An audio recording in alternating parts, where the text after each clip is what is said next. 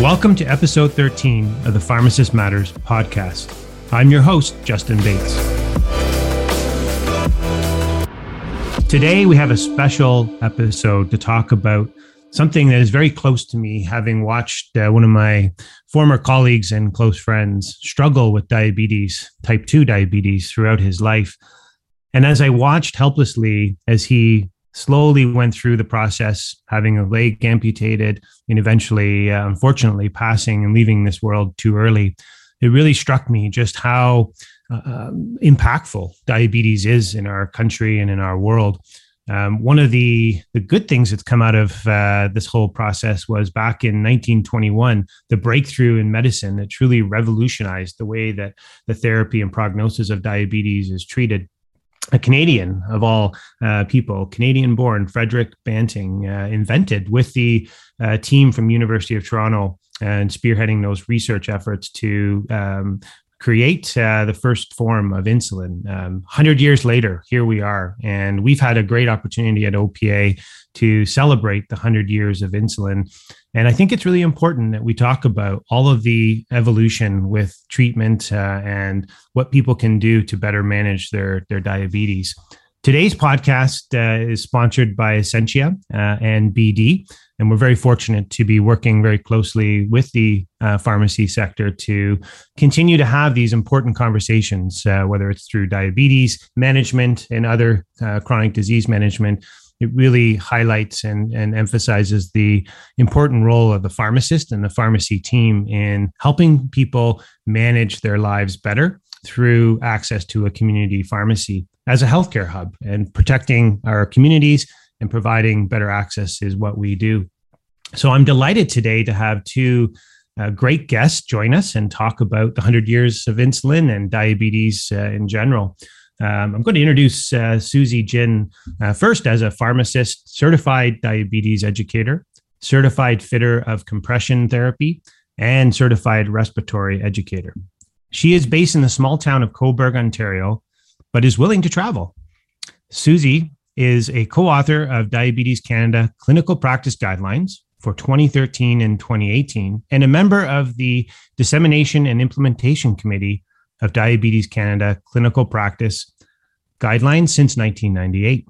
Additionally, she also co authored Wounds Canada Best Practice Recommendations and was a part of the development team for OPA's professional development programs, Master Plan for Diabetes Continuing Education, Comprehensive Diabetes Education, and the board certified geriatric pharmacist prep course.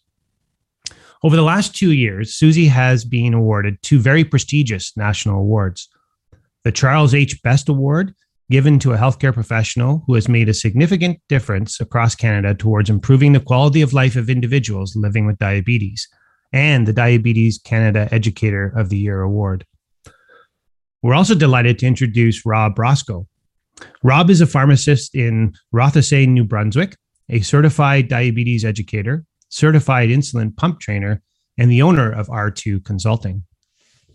Rob has been involved in many diabetes initiatives, promoting the role of pharmacists and the part they play in patient care and diabetes management.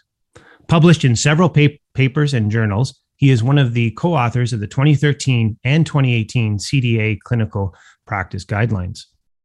A leader in the diabetes healthcare space, Rob is active in the scientific committees and on advisory panels and boards. He is one of the founding board members of Forum for Injection Technique in Canada and a member of the Diabetes Task Force reporting to the Ministry of Health in New Brunswick. Rob was featured in a Discovery Channel special representing the pharmacist's role in a patient's diabetes care team. Furthermore, he is a lead author in several accredited continuing medical education programs and has contributed to many other diabetes education programs for pharmacists and allied health professions. Rob has received several recognitions for his work, including the Atlantic Region CDA Outstanding Health Professional Award, Wyeth Apothecary Award in 2008. In 2009, the Canadian Pharmacists Association named him as one of Canada's diabetes champions for Canadian pharmacists. And he was recently identified by Diabetes Canada as a healthcare provider honoree for the 100 year celebration to end diabetes. How appropriate given that we're talking about the 100 years of insulin. So, with these distinguished guests, I really want to unpack just how critical this chronic disease is uh, and its impact to the healthcare system.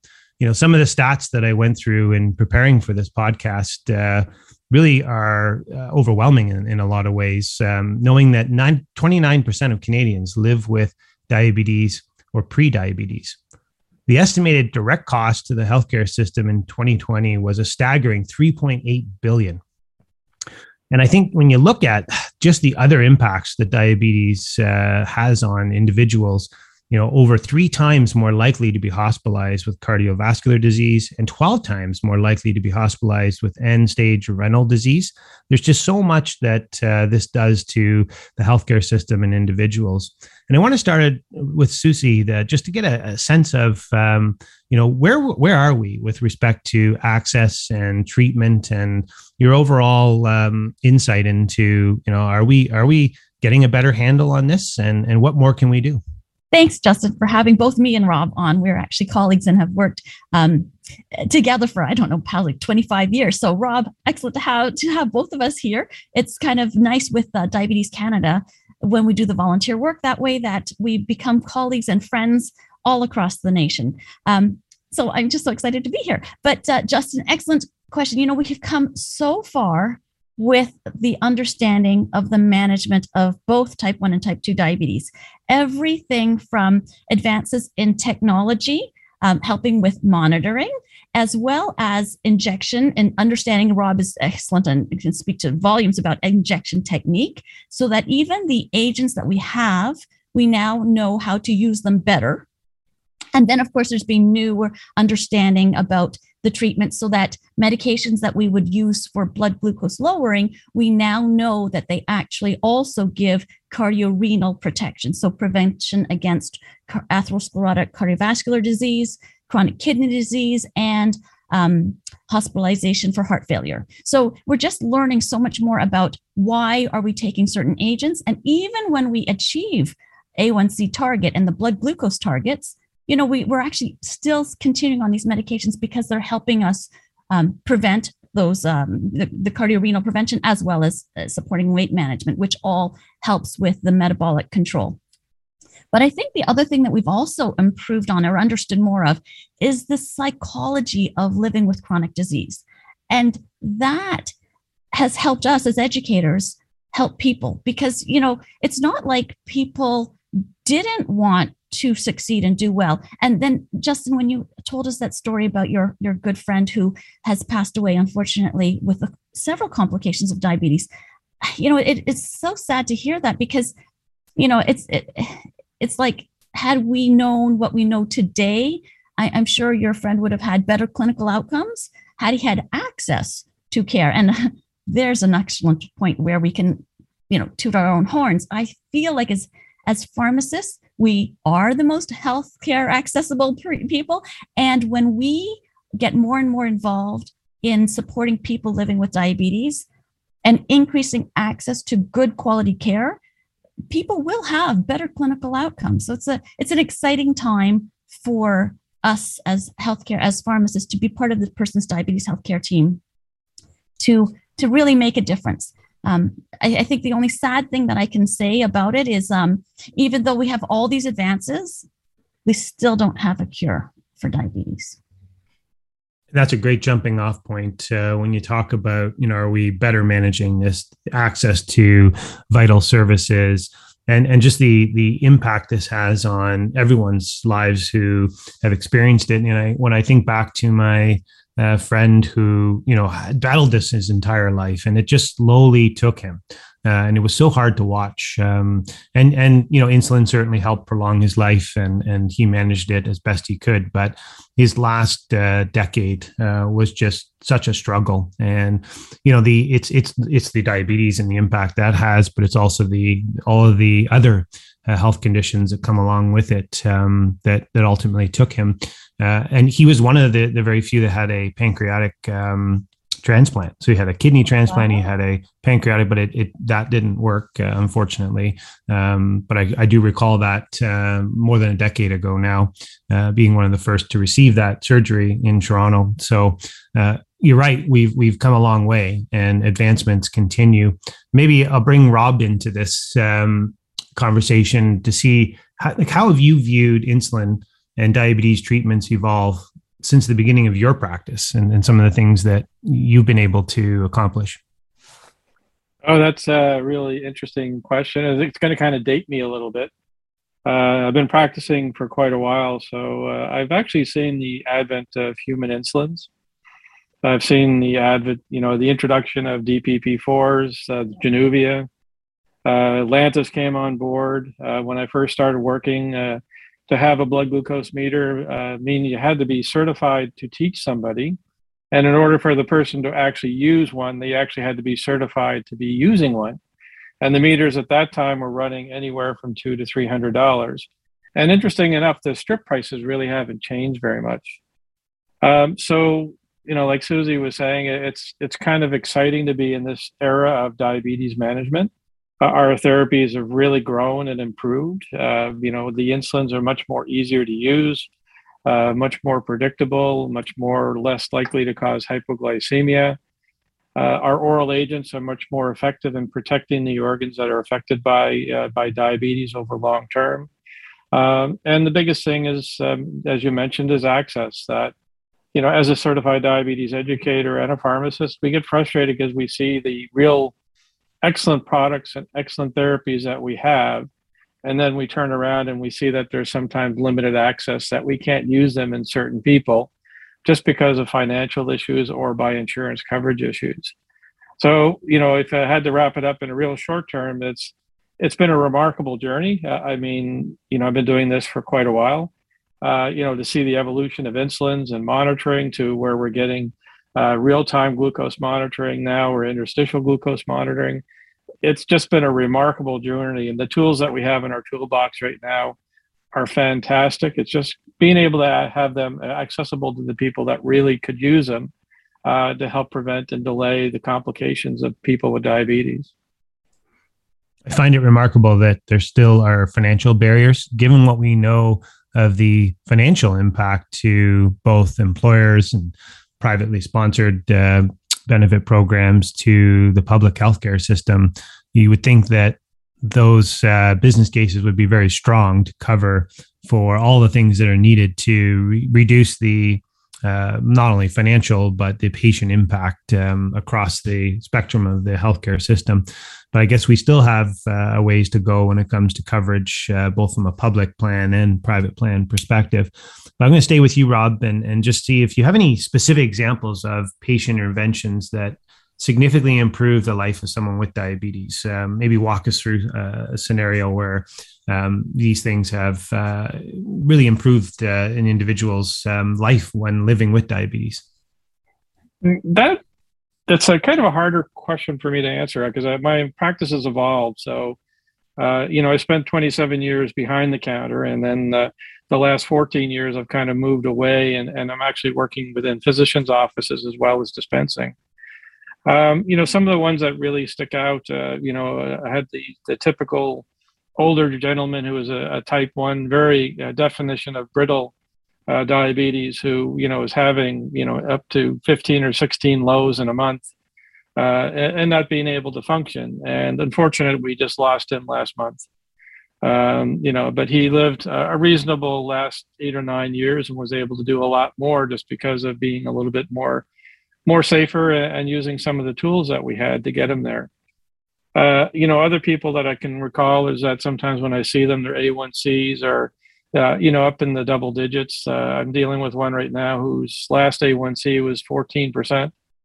Uh, and the normal we're looking for is 6.5 uh, to 7%. And, you know, just by a simple intervention and education and a lot of reinforcement, uh, the diabetes distress, the counseling, uh, you know, making sure that they understand that, you know, there's a team involved. you know, I'm pretty sure what I'm seeing for numbers now is getting our A1C back down you know, below 8%, which, you know, that's a remarkable move in the last three or four months.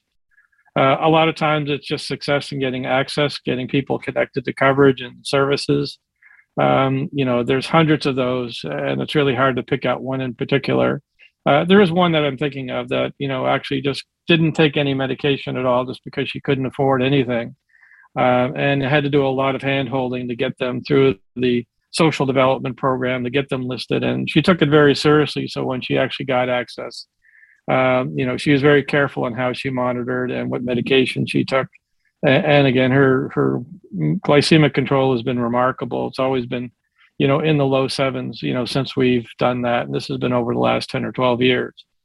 So in, in retrospect, and I guess in perspective ways, I'm, I'm thankful that I have those tools to try to, you know, reduce the cost to, you know, to the country and to the province in terms of what the cost would be if these people weren't managed. So, uh, but on the more important part is the personal note. You know, when I think of that older gentleman, uh, it always brings a tear to my eye because you know he was really, really struggling and he didn't understand it. And you know, he was trying to keep the best control he had, uh, but he couldn't live a life because every time he went out, he was having lows.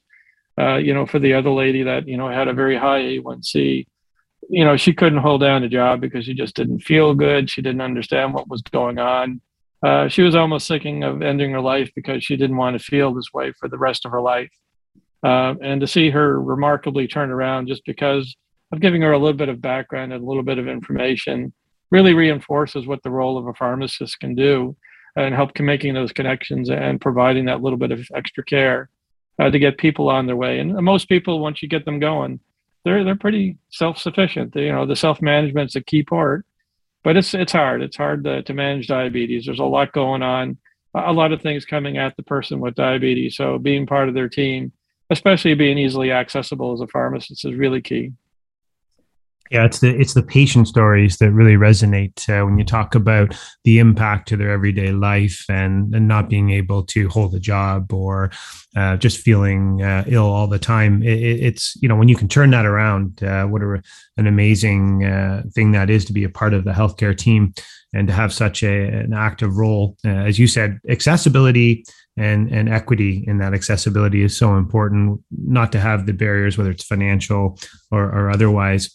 And i think it's also it's amazing to see the technology on the monitoring um, and the devices and, and where we are today. Um, less invasive more technology on smartphones and and i think uh, all of those things are contributing to helping people better manage diabetes in their lives. Um, Susie, I know you have lots of experiences uh, in your involvement in patient care with with people that have diabetes. How's that evolved over the years? Uh, and what are your predictions for the future of this care model?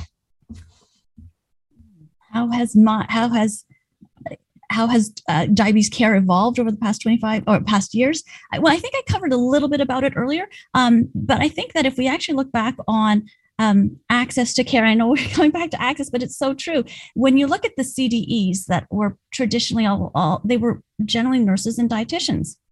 And now we have so many more pharmacists that are CDEs. So we have the education. We just have to reorganize our practices to make it so that we can not just be accessible, but give them that high quality care.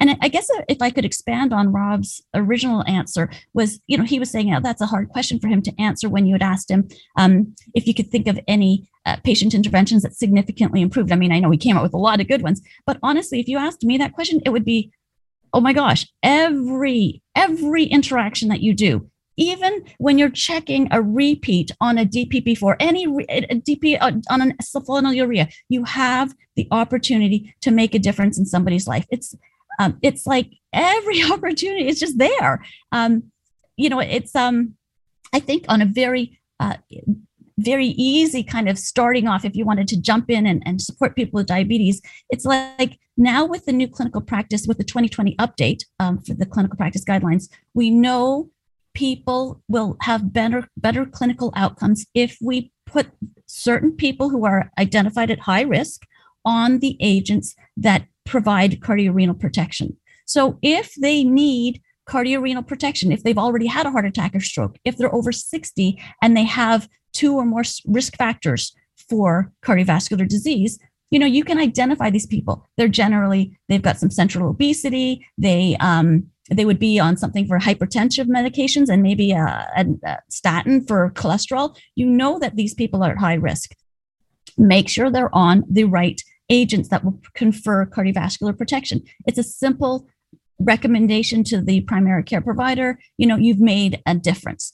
Other things you can do are recognizing who needs full immunizations, right? Start talking to them about, I mean, I know we're already talking about the COVID shots, the boosters, the need for that, the annual influenza. These are all things we do, but you're actually making a difference um, and improving health outcomes when you are identifying the people that really need um, and, and would actually even better benefit from it even more than the general population. And then you can expand it further. Start talking to them about pneumococcal immunizations. Start talking to them about herpes zoster immunizations, and you have improved their clinical outcomes. So I don't know. I think uh, when I look at how has um, the involvement or how have, what, what are my predictions for the future, I would love to see us move further into um, not so much reactionary care. So to me, reactionary care is somebody comes in with a prescription for a um, I don't know a blood glucose monitoring device or um, a new agent for diabetes, and you and you take them under your wing and you start supporting them in diabetes care. That's excellent, right? That's what we that's what that's excellent. That's but to me, they've already been identified in the system. The other thing we could do is be proactive and recognize who's at risk of certain clinical conditions. And then we could be helping them get earlier access to care. So things like that. I um we just both rob and i would would have just attended the diabetes canada conference. So it's always nice to share little tidbits that you have learned. And literally at the most recent um like literally it ended well today's monday it was ended on friday. Um I attended a talk on obesity. And as you know, obesity and type 2 diabetes are very much linked. To both cardio metabolic conditions. And um, there was always a talk on how do we help these people. And um, what was interesting is the speaker, Sean Wharton, who's a pharmacist before he became a medical doctor, who's awesome, um, he he stated that until we can get CBT, so cognitive behavioral therapy, available, more accessible, that that's how we're going to help support. So, you know, obviously we already are helping them hopefully with medical nutrition uh, therapy, so medical nutrition therapy and encouraging them with physical activity. But that's the thing, we we already know these things and we're still not getting the same clinical outcomes. So what else? What else can we do? And um, he had mentioned that CBT could be provided by all healthcare practitioners. But I sort of said, if you ask me what's my prediction for the future, if I could, I my next step is, you know, this inspired me. My next step is I might go out and learn about cognitive behavioral therapy and figure out how I can provide this in my pharmacy.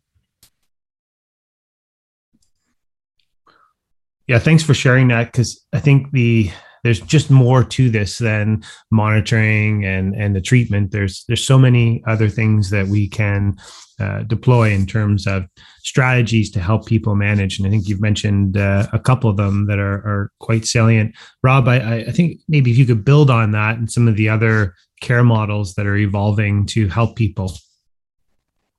Yeah, no, thanks. Um, uh, one of the things I found, uh, you know, with uh, COVID is, you know, the building of the virtual uh, context. It doesn't really replace the face to face or the being able to look at our, our patients to help them. Uh, but I found it certainly moved uh, the profession ahead by about five to 10 years uh, because all of a sudden, you know, we had to find ways of working around the certain systems. And, you know, if I was supposed to have a, a meeting with a, a, patient or a client and all of a sudden I couldn't, you know, having a virtual meeting actually was a reasonable replacement. Uh, they couldn't get into their diabetes centers, they couldn't get into their family physicians as well. Uh, you know, so actually being able to talk to them, you know, either through a platform like Zoom or, uh, you know, just over the phone. Again, it's not perfect, uh, but it kind of forced a lot of companies and a lot of you know ways to manage to advance themselves to facilitate that. So the patients that were used to emails were able to get some information that way that they could look through. Uh, you know, being able to contact them at their leisure and not have them travel actually open the door for some people that may not have come in for care at some point. Um, you know, so we're, probably looking at you know a hybrid in the future of some sort. You know, the corner pharmacy is always going to be there. You know, face to face. You know, the patients know us; uh, they know who to go talk to, and in my particular practice, just having that ability now to, you know, if I can't get those persons in, maybe I can reach through them through a virtual standpoint and I found that's really advanced over the last year to where it's actually part of my day to day practice now. The hybrid model of care, I think, makes a lot of sense, and we've seen in in a lot of ways during the pandemic the adoption and and perhaps uh, technology's been there. Virtual care has been there for some time, and, and we've seen different service levels with respect to home deliveries and taking more uh, care to where the people are, um, which doesn't always speak to a particular location. And virtual uh, enables that that care model to be more mobile. And I think coming out of the pandemic, our next great healthcare crisis is going to be the lack of early detection and screening because of access issues in the healthcare system and a, in a system that you know has capacity challenges. And and certainly when we look at our traditional model of hospital care and primary care and, and medication management those barriers and fault lines were exposed during the pandemic. So whether it's cancers or chronic diseases plus on top of that as we see i think we're going to see much more instances of that later on in in in, in detection. But also you know it, it's people that um, perhaps uh, because of the pandemic you know you're going to see diet and, and other lifestyle challenges. We're seeing that with substance abuse and addiction and mental health. So many things that can be related back to uh, and sometimes connected to a particular chronic disease and i don't think diabetes is any different from that perspective. So we're, we're as we emerge from this we're going to see so many other challenges. And it's going to increase the need for different ways to get to people uh, and to help them manage their their conditions. Uh, and our system has never been perfect, and it probably never will be when it comes to its interconnectedness between healthcare providers. But what have you seen that's a positive, Susie, in terms of how you work with other healthcare practitioners to assist patients with diabetes? Do you see that we're making progress? And do you see areas where we can improve in that area? I definitely see progress, and that is an exciting um, situation. Rob says how he's dating himself. I guess I'm dating myself too. When we when we first started practicing, you know, it was a very hierarchical system, but I do feel the new grads are certainly recognizing the value of the community pharmacist. And to give you an example, during the time of COVID, when we, you know, the primary care providers had often uh, shut down as well as, as they're temporarily closed down and weren't seeing people, as well as were diabetes um, education programs. And community pharmacies stayed open. They were referring people to me that should have been in the emergency department. They actually would pick up the phone and the, the physicians were calling me and saying, you know, this person should go to the emerge, but we're really going to try as much as we can to keep her out. Um, and literally, these people were at high risk of an acute hyperglycemic crisis that really should have been managed, would have typically been managed in an emergency department. And through COVID, and just like Rob said, through the ability to um, have access to the pharmacist and and a and a video platform, because I would ask them which way they wanted to go at the time we were allowed, you know, Zoom, Skype, FaceTime, whatever they wanted. And so it was very um, patient access started them on insulin and they were able to stay safe in their home. It's it's exciting how those types of things and that was all interprofessional communication. So i do feel that we've had a lot of positives that came out of covid and i'm hoping that a lot of that will maintain you know we, we, we don't want to the system to be you know there's always ways that you can abuse the system later on but right now there were many ways in which patients um, there was patient access um, increased through the virtual space. Um, but I think also, if you were to ask me, how did um, you know the the interprofessional collaboration? I think a lot of people, uh, you know, over the years, because of the amount of work that I've done through diabetes, and I actually think it's patients who would see me who would then go back to their primary care provider and said, "Oh, well, Susie said this," and that actually worked out well because then physicians or, or nurse practitioners would call me and um, ask me, you know, and, and, would have an actual conversation about the person's man- management. So things like that have really improved, I feel, over time. And I feel like the more pharmacists that get involved and we're all pushing forward the, the needle, that, you know, it's it's just a matter of time before before we as true primary care providers are also very much part of that diabetes care team. And that's encouraging to hear because I think that's what's good for the patients it's good for the system in terms of the uh, level of care and, and patient care. Absolutely. Good for outcomes. the system.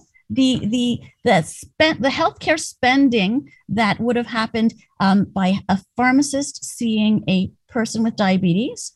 I, well, I, I know we could go on and argue about whether we're being adequately compensated, but it's definitely um, more cost effective when we are able to provide that kind of care in the community pharmacy setting.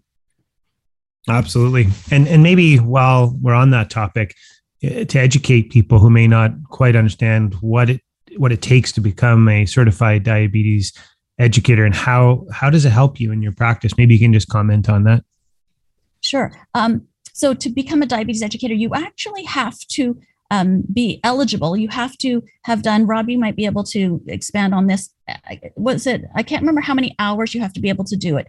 But for me, when I first started, um, I actually just volunteered at my local diabetes education program, which was awesome because then there's interprofessional collaboration, and that's how I got more and more um, appreciative of what they do and what I could do to support that kind of work in my community pharmacy. Rob, did you want to add on the amount of time that it took to? Uh, yep. to- yeah, thanks, thanks, Susie. Um, yeah, I, am actually on the the board of certification for diabetes educators. So, uh, a, a, couple of interesting points is that pharmacists have really increased the percentage of people that get certified and recertify each year, uh, which is really encouraging. Seeing that develop over the years. Uh, but you know there is a certain process has to be followed. Uh, so in order to be a certified diabetes educator, you have to be registered and licensed with a regulatory body. Uh, the biggest challenge we have is that you have to have 800 hours of diabetes education over three years. And that seems to be a big barrier for pharmacists because they're kind of working and behind the counter and they're wondering, well, how am I ever going to get 800 hours? Uh, you know, so if you ever go to the uh, website for the Certified Diabetes Educator Program, it'll give you some guidance. So basically, to, in order to get 800 hours, you look at a typical period of time and how much you would cancel on diabetes medications or how much you would cancel on you know interpreting a meter uh, or picking out a meter or you know even out in the otc aisle and, and you're giving them advice in terms of how to take a you know cough and cold medication with their diabetes and if you look at the amount of time you actually spend over you know a couple of weeks or a month uh, you'll realize that that's not hard to do so basically you have to have uh, you know, be under a licensed regulatory body. So, like pharmacists would have their colleges. You have to have 800 hours of service, and then you can apply to write the exam. Um, when you're applying to write the exam, they will look at it to, you know, validate the, you know, credentials. Uh, so as long as it seems reasonable, you would be invited to challenge the exam. Uh, and every once in a while, they'll audit just to make sure that the person is, is being upfront. And what we're trying to avoid is just trying to have people that are newly graduating. Uh, we want people to have a little bit more experience going into the exam because it covers all kinds of disciplines. So, in order to become a CDE, we have to look at nurse practitioners and dietitians and nurses and pharmacists and physiotherapists and physicians, and they all have to pass the same criteria. So, we want people to have a little bit of experience uh, before they actually challenge the exam. That's where the 800 hours comes in. But once you have the 800 hours, it's just a matter of applying, and it's uh, an exam that's written once a year. And we've adapted to the virtual world as well. So now we actually do our exam uh, online versus in person. Uh, and we're still trying to decide whether we'll go back to in person uh, because the online seems to be working so well. That's nice to hear. If I could add something to this, and Rob, I don't want to, because I do feel that when I wrote the CDE exam, I was an educator. It, it really was a, a nice, broad, and like you said, multidisciplinary. But I do want to um, emphasize that I feel as a as a pharmacist, you actually don't have to be a CDE to be able to provide good quality diabetes care to your to people affected with diabetes. Just like family physicians are many of them are not CDEs, but they are providing good quality care. So I don't want that to discourage you if you don't qualify with your 800 hours or whatever. Some people are just not good at writing exams. You can still work with every person that comes in your doors and help them achieve better health outcomes. That's a great point to, emphasize. The other uh, question I have for you, Susie, is programs. So designing chronic disease management uh, programs that are well funded, whether it's through the private um, employer plans or public plans, you know, is that necessary in order to provide these types of uh, patient care services? Uh, can you design your own in a pharmacy by looking at your patient population and, and knowledge base? Uh, something like the MedCheck uh, Diabetes in, in Ontario, is that a helpful program or should we be building other programs or building on top of what we have? Good questions. I'm going to just share with what I did, um, which for me was successful. Um, I literally said to myself, because I had worked in the um, diabetes education programs and I also did diabetes education in family physicians' offices, but I felt that the continuity was um, was lacking when I was only in there, let's say once a month or whatever. So for me, doing it in my pharmacy was helpful. But what I ended up doing is I made my pharmacy. I, I tried to make it very much like a primary care office. When somebody came in with a prescription for a new a new prescription for diabetes medication, a new prescription for a glucose monitoring uh, technology, my staff, my intake staff, recognized this is a new prescription and they said to them, you know, would you like to make an appointment to speak with our diabetes educator pharmacist? And appointments were booked. We had a an in pharmacy calendar and essentially we, uh, we first started off by knowing that let's say there's a 9 to 5 pharmacist and like a 1 to 8 pharmacist or whatever so you know that there's a little bit of overlap between 1 and 5 there's going to be some suppers breaks whatever you want to cover but you could book appointments during that overlap time. Or sometimes when you're maybe don't have that overlap, I if I worked nine to five, I said to them, I'm I can see five. You know, so you you found a way to book an, an a one an appointment, an individualized appointment to give them that dedicated time, and I made it so that I didn't book that appointment. It was my support staff because I think that um, sometimes by the time they they had the conversation to book the appointment, they were already asking the questions, and that wasn't helpful to me. So I needed to have um, support staff to book appointments for me. And then when you started getting um, the appointment based model, initially it was my staff recognizing who needed an appointment and who should be offered an appointment. And over time, it became people coming in saying, Can I make an appointment to speak with the pharmacist? And those types of things, I think, just that's how the program developed. And, and that, once you move to this appointment based model, you can then start doing anything like you know, my certified respiratory educator, we started helping people with asthma, um, you know, more more than the typical 10 minute counseling, which everybody does and which we still did. But when we needed to give them that dedicated time, they recognized the value of it. And the nice thing about with virtual now, sometimes you don't have to do a specific, I'm going to call you at, you know, whatever. It was more like, you know what? I want to speak to you more about your medication. Can I call you later today? and people with cell phones and whatever else, it became a lot easier to be able to provide care. Um, yeah, just provide care. What you're speaking to is the evolution of the practice. Um, there's the medication management core dispensing services, which still anchor the pharmaceutical care in the community, but really changing the paradigm and how people access the service and the way to think about appointments versus walking in with a prescription and in and out type of scenario. And I, I think you're seeing the store, uh, the pharmacy themselves redesign how they do intake, having the counseling rooms, um, certainly through COVID with the need to do testing and vaccinations and all the different services that tend to be uh, part of the now overall offering giving people choice how they practice, but specific programs and tools to be able to identify, be it hypertension or um, looking at diabetes management and, and a host of other uh, chronic diseases. It's really changing the way uh, you're practicing. Exactly. Yeah. And giving better care, technically. Mm-hmm. Rob, maybe some observations from your perspective, uh, different part of the country. Um, how are the programs designed? Is there sort of a formality around them with funding? Is this something that evolves uh, with each pharmacist in their practice uniquely? I think we look at the rest of the country with a little bit of jealousy when we look at that.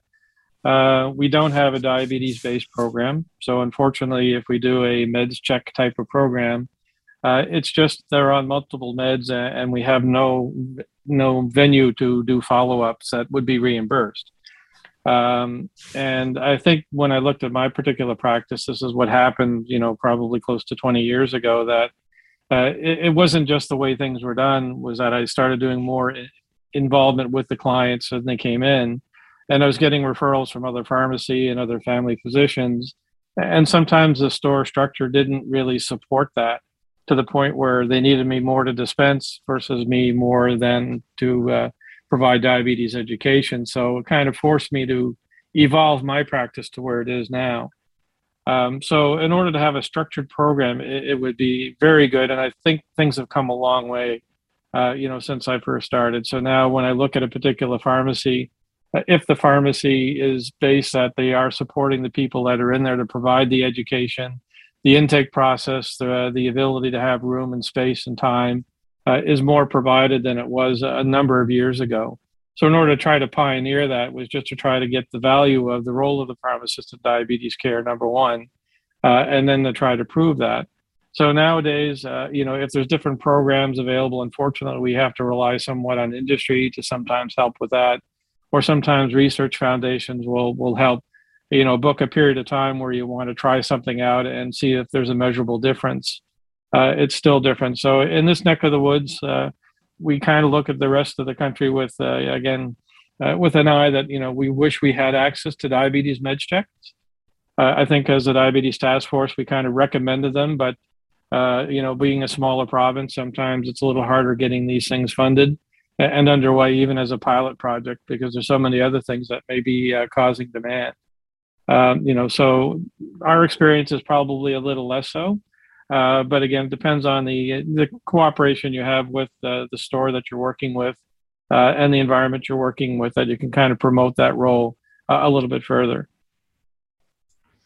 Yeah, it's interesting how it evolves in different ways across the country, and yet we're one country, but many different systems and uh, funding mechanisms, which always create some challenges uh, when it comes to the equity across the the country. And and I think when I think uh, about health equity in general, there's a really important topic that I want to unpack and get both of your perspectives on. Um, and and it, it struck me when reading through the uh, Diabetes Canada uh, and University of Manitoba report on incidences of type 2 diabetes that are found to be higher in individuals from Black, South Asian, and children from First Nation communities.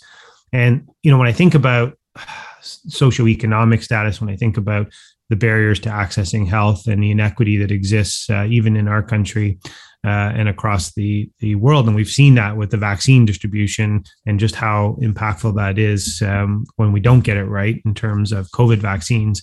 But I think it's also germane to this conversation around diabetes management. You know, how are we working through as healthcare practitioners to customize the treatments? For patients from these communities and address any of these disparities. Um, this is a big topic, uh, and I'm just interested in in some of your experiences, having served um, a variety of different communities and and seeing some of those inequities on the front line. Maybe I'll start with you, Susie. So my community, we're quite blessed in that it's a still a small town community, and we do have a um, indigenous population, an indigenous um, uh, community just a little bit north of us. And they also have access. So it's Alderville Health, Alderville, and they have an Alderville Health Services. So it's again um, a lot of interprofessional or multidisciplinary collaboration. But that has also been um, lovely in that we as community pharmacists can uh, can collaborate not only with the person's primary care provider and specialists there's the diabetes education team and now there's also the um, indigenous health services. So you'd want to make sure that you know you get it you you need to find out in your community what resources are available to uh, to your patients. And then find out what services they they want to access. I've actually had situations where you know people have come in and they've heard things about me and so they wanted to work with me and i think great i'd love to help you. You know uh, we follow the clinical practice guidelines which is a lot about individualization but it's nice that they tell us we want to get you to target in three months. And if I can't get you to target in three months, we need to expand the team. And that's when it's really important to recognize who else is available in the community and tell them if I can get you to target and we have improved clinical outcomes or we're on the path to improved clinical outcomes early, great. But if not, we do want to, you know, expand that team. Um, but I, I, think that uh, when it comes down to how do we um, meet that I, I, think the first thing is to recognize it um, you know, a, a, lot of these these things are there is that bias or there's a the need to recognize um, their own everybody everybody has their own personal preferences about how they choose to live and what their capacity is for self management at that particular time. And so obviously that's a moving target and we need to work with what they're what works for them. Um, and so a lot of that is actually all it's it's it's nicely also in the clinical practice guidelines to a certain extent about supporting individualized care. I think if we look at specifically First Nations, one of the ways community pharmacies can support them is the NIHB program is a national program. Community pharmacists, we want to make sure that we're aware of who qualifies for NIHB and how do we access the services available to them. So, for example, you know, we have somebody who's, let's say, under 24 years old, we would have access to OHIP Plus, but they also have access to NIHB if they qualify. And through NIHB, there's a whole variety, a whole new program that has you know access to blood glucose monitoring or whatever else it is and certain agents that they might not have had been available through the OHIP Plus program. And some of them aren't necessarily as easy as take the DIN and process the prescription. Some of them you do have to apply for prior approval. So I think it behooves us, if we want to support these people as best we can, we need to learn about the NIHB program. So you can easily just Google that. Make sure you're aware about the prior approval forms and help these people fill out the forms because through that you often can know the criteria for coverage. So don't waste their time if you know that they don't qualify. But if they qualify, make sure the form is filled out properly because if not, you know, you've already delayed care because the primary care provider might not have actually um, properly filled out the form. And, and if you can review it and you know what they missed and the person actually does qualify, then write, make sure it gets filled out properly. I don't know if that, if that's a you know hopefully that gives some little tidbits of how we can help people. Oh, it does. Those are great the insights. other thing I was going to say is just also learning about community resources. So I did talk about finding out if you have access to um, you know the their indigenous services and things like that but i know in my town when i had people who had difficulty with paying we did have local resources like the salvation army and there's lions clubs and other little and provost clubs and i shouldn't say little, other provost clubs and things like that. So find out um, like i think the lions club had has a um, a target or, or you know a goal of helping support reduce blindness. And because diabetes um, has is a large contributor to to causing eye eye vision loss that um, they will support people with diabetes. So things like that is is helpful to reach out to your local services Thanks for sharing those insights. Some really great tips. Uh, Rob, from your perspective, uh, how do we go about addressing these gaps? Well, I think uh, if you look at New Brunswick, we, we have a very large Indigenous population that's kind of spread out all through the country or through the province. Um, and I've been involved with the, Uni- the Union of Indians trying to provide diabetes education to these groups. And uh, we're actually just starting a couple of different pilot projects as we speak. Uh, and I think what you know a community pharmacist that's never been involved with a, cultural group is that you really have to respect that they may have a different perspective on medicines and cultures and how we actually apply today's medicine to it. So, you know, normally if I'm going into an, an indigenous meeting or you know providing education, uh, you know, within their realm, I, I, have to be actually welcomed by the elder. Uh, I have to be smoked in in terms of being part of the meeting uh, I have to show respect to the medicine person that's on board and saying that I'm here to help and work with them.